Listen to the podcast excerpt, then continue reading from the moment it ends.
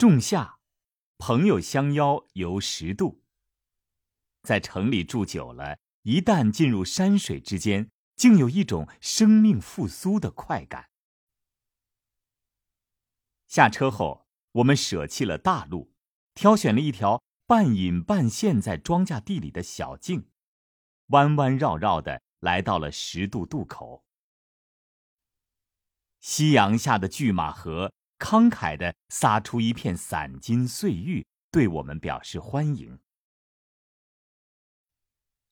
岸边山崖上，刀斧痕犹存的崎岖小道，高低凸凹。虽没有难于上青天的险恶，却也有踏空了滚到拒马河洗澡的风险。狭窄处只能手扶岩石贴壁而行。当东坡草堂几个红漆大字赫然出现在前方岩壁时，一座镶嵌在岩崖间的石砌茅草屋同时跃进眼底。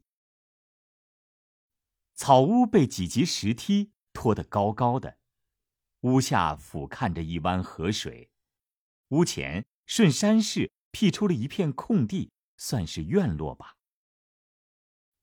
右侧有一小小的蘑菇形的凉亭，内设石桌石凳，亭顶。褐黄色的茅草像流苏般向下垂泻，把现实和童话串成了一体。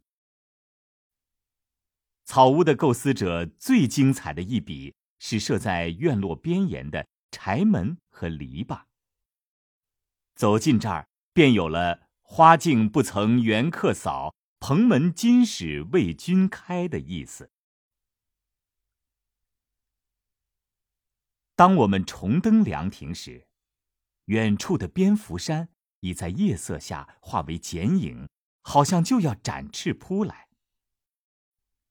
拒马河趁人们看不清它的容貌时，豁开了嗓门，韵味十足的唱呢。偶有不安分的小鱼儿和青蛙蹦跳成声，像是为了强化这夜曲的节奏。此时。只觉世间唯有水声和我，就连偶尔从远处赶来歇脚的晚风，也悄无声息。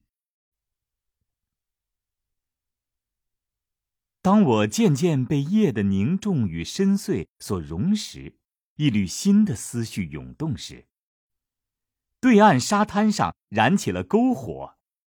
那鲜亮的火光使夜色有了躁动感。篝火四周人影绰约，如歌似舞。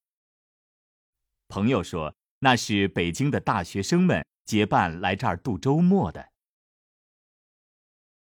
遥望那明灭无定的火光，想象着篝火映照的青春年华，也是一种意想不到的乐趣。